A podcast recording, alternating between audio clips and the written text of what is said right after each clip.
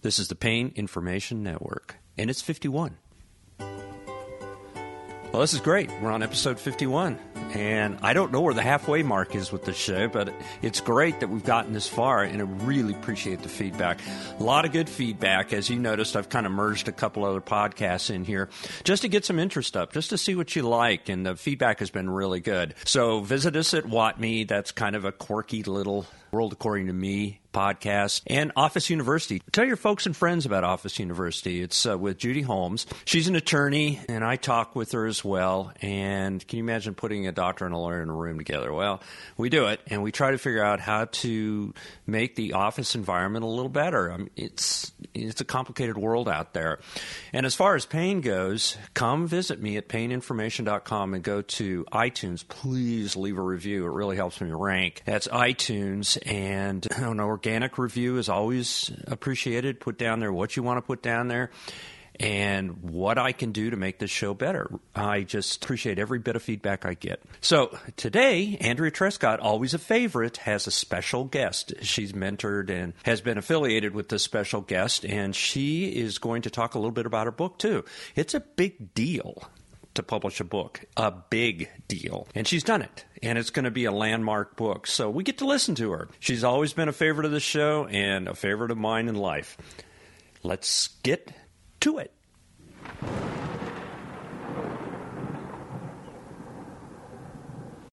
We're at the American Society of Interventional Pain Physicians, and guess who I found? Andrea Trescot. Who's sitting to the right of you, Andrea? I have Dr. Agnes Stogicza from the University of Washington, um, a amazing rising star in pain management. Yeah, you know, the, she just showed me her new book. Andrea has a book, and guess who helped her on this book? So I'm, I'm looking at this chapter, and it's pretty bedazzling. The amount of work that went into this book, and I've watched the transformative history of this book take place over the past couple of years. It's a stunning contribution to medicine. All right, Andrea, tell me about it. All right, so it's peripheral nerve entrapments, the clinical diagnosis and treatment. And so it starts out with section one, which is, you know, how do you do the physical exam? What are you looking for in the history? What kinds of medicines can you use? What are the injection techniques and the surgical techniques and the neurostimulation techniques and the neurolytics? And so that's the first section. And then after that, we have sections on headaches, face and neck pain, uh, chest wall pain, upper extremity, abdominal wall, pelvic pain, uh, lower extremity. And in each of these sections is a chapter on an individual nerve. So uh, the supraorbital nerve, the spinal accessory nerve, um, and in each chapter, we talk about the physical examination, oh, sorry, the, the clinical presentation.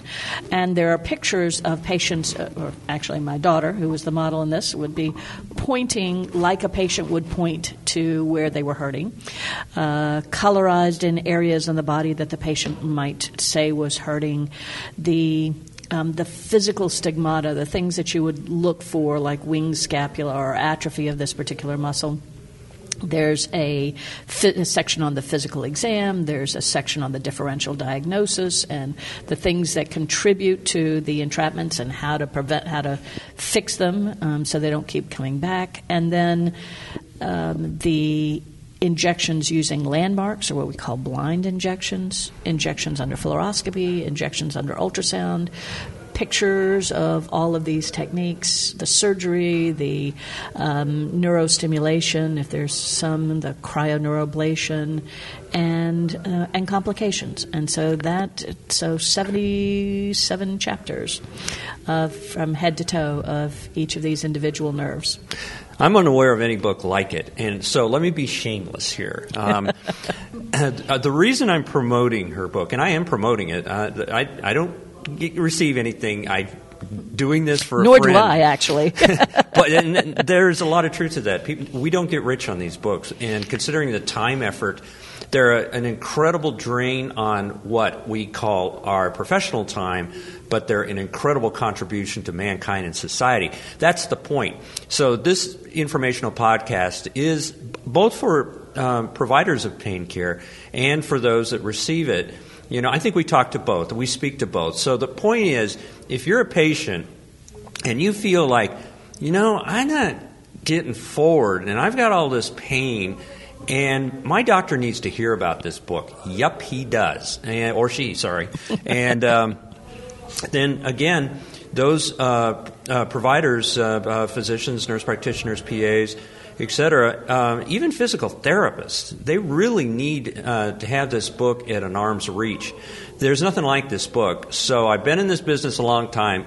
I know the good books, the bad books. We go to these meetings, and the booksellers put out their wares, and it's table after table of books that are real yawners. This is no yawner. so, Andrea, uh, all right, a shameless plug for you there. Well, thank you very much, Hans. I really do appreciate this. It, it's so as, exciting. As you know, this started out as a series of lectures, and people would, students would come up after the lecture and say, "Wow, that was really great. Can you tell me where I can find a textbook that where I can find this stuff?" And uh, there wasn't one, and so finally, 20 years later, I decided to go ahead and write it. Um, Woo. And uh, it's there's nothing like an author seeing their work uh, hit, hit them in front of their face with a book cover. Saw the book cover and the realization that it's truly getting published. There's nothing like it. No feeling in the world. let's talk about this young lady to our right, uh, and tell us a little bit about yourself.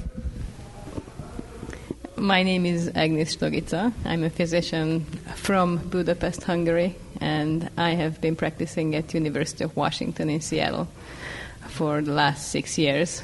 I am an associate professor, training some fellows and residents, doing lots of chronic pain, a little bit of acute pain, and even less regional anesthesia and anesthesia. You know, uh, there's different levels of uh, professional advancement, and that's impressive. You're moving up the ranks. Are you going to be academic for your whole career? No, we'll see.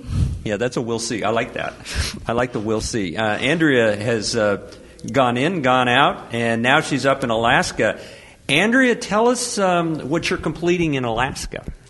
Oh, well, we're just doing a, a surgery center. Um, the, the second surgery center we've done in Alaska will be actually technically the third. Oh, so. that we're just. oh, we're just. Building a surgery center with all the regulatory uh, hoops you got to jump through, that's a big deal. And it's Alaska. It's Alaska. Who knew? I'm a Floridian. I really didn't expect to be here. Yeah. Yeah.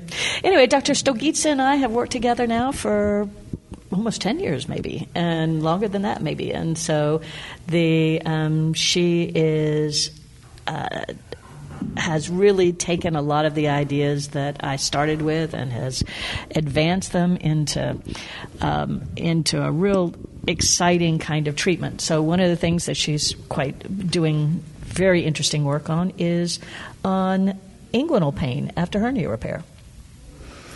Yeah, c- chronic groin pain and inguinal pain is a very commonly encountered condition after hernia repair and after C-section. Some of the data says it's even up to around 20% after surgery. And these patients are really debilitated. They usually have constant groin pain. They don't like to use their belly muscles. They absolutely don't work out anymore. They don't like to carry stuff. They don't like to be constipated because that pushes their belly out. It really makes their life much harder. And you've had you've been able to identify on a good number of these patients where their pain's actually coming from and do something about it. So how do you figure it out? Uh, generally, a good physical exam matching with a history would give us an idea about the nerves that sit in that region. The most famous nerves are the ilioinguinal, iliohypogastric, and genitofemoral nerves, and they all give several branches. And uh, doing diagnostic injections, which means putting a tiny bit of local anesthetic on a specific nerve, would give us guidance if that actual nerve is responsible for the pain or not. Well, what if you've identified that you found the nerve and the local anesthetic makes the pain go away temporarily, but it comes back? Then what do you do? So that is what patients usually very commonly have. They often come after trying diagnostic injections and steroid injections. And one way to take care of the pain I wouldn't say permanently, but more permanently is to do cryoablation, for instance, which is happening with a bigger needle that is capable of forming an ice ball at the tip. So we are freezing the problem nerve away. And you've had a lot of success with that, I understand. I wouldn't say it's 100%. I wish it was. Uh, but with a very careful diagnostic injection, careful uh, physical exam, some patients really do have a lot of benefit. And now we have patients who just regularly return every six months for a good freeze because it keeps them functional, keeps them off their opioids, keeps them working or working out. Yeah, so you've given these patients their lives back, which must be very gratifying. It is fantastic when it happens. So it all has to do, if you can figure out what the problem is, if you can make the right diagnosis, then we have a chance to to help people. And unfortunately, groin pain is not a diagnosis. Post hernia pain is not a diagnosis. Those are all symptoms, and our job is to try and figure out what the actual structure is. All right, Hans. Andrea, um, all right, I'm going to put you on the hot seat here. Um, pick your favorite nerve. Uh, you're going to be the peripheral nerve guru of the world. and so um, I want you to pick a nerve, and it's your favorite nerve, and it's not doing well. And conventional medications, the gabapentinoids, aren't doing anything. Some of the other medicines aren't doing anything. Pick it and treat it. well, I guess I would have to say that my favorite nerve is the cluneal nerve, or to be more specific, the superior cluneal nerve. Oh, I knew it. This you knew that. this is one that um, I found many, many, many years ago in my residency. I was doing anesthesia. My very first rotation in my residency was the pain clinic. And unfortunately, the pain clinic at my university was where the attendings got sent if the if the chair was mad at them because they got they were sent there to be punished. So none of the attendings liked doing pain management. None of them knew much about pain management. And so they just sort of left me alone. And I would examine these patients, and there were a group of them that, w- if I asked them to show me where they were hurting, they would point to the top of the iliac crest. So if you put your hands on top of your hips, um, where and thumbs in the back, just about where your thumb would hit, would be the place where they would be hurting. And I'd examine them, and um, I'd say, well, okay, anatomy. There's a muscle there, the quadratus lumborum muscle, and I thought, well, maybe it's a tendonitis, and we treat tendons with steroids. So I'd inject some a little bit of steroid there, and miraculously they would get better. And it's sort of like, hmm, okay. But then I realized that it wasn't just on the tendon because this muscle's pretty wide.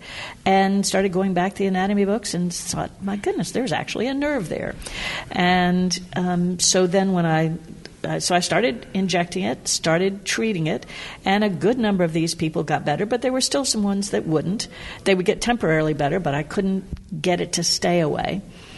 Uh, I set up a pain clinic in the Navy, and the first thing I tried to do was to buy a cryo machine, and of course the Navy laughed at me.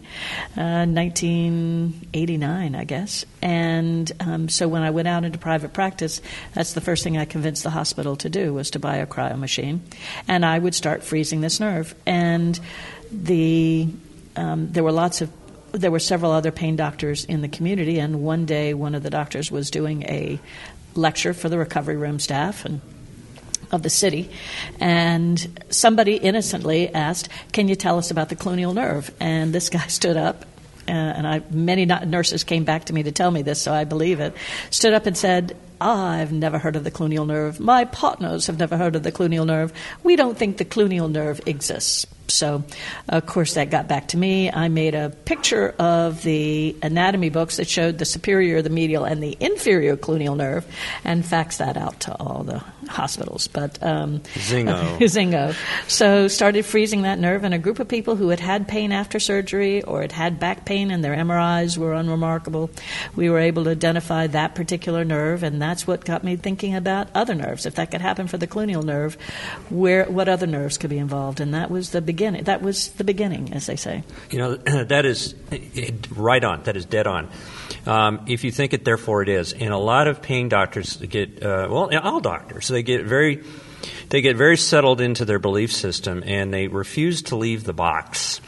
Um, but, you know, sometimes uh, these young gun, guns are. Um, real forward thinking people like Andrea that apply clinical now knowledge. I'm a young gun. Yeah. yeah, you're a young gun. You apply clinical knowledge to a practical problem, uh, you get solutions, and that's how medicine moves forward. And that's why we've got your book. Well, that's that was at least the start of it, and so the rest, as they say, is history. Well, awesome. It's great talking to you both, and. Um, I know uh, we'll talk again, Andrea, and I hope to have Miss Agnew on too. I mean, this is fun. You you gotta you gotta kind of like wrap your arms around these podcasts, don't you? I'm still learning to deal with those. Thanks. Here, hold a microphone and talk. That's what I do. All right, you guys have a great trip here in sunny FLA. Bye now. Bye bye. Thank you. So thanks for coming by. And we'll see you uh, next week. And I really love the feedback. Love hearing from you. And Andrea does too. Andrea is a big part of pain medicine in the world. And her input is appreciated, her soul is appreciated. And once again, we'll see you soon.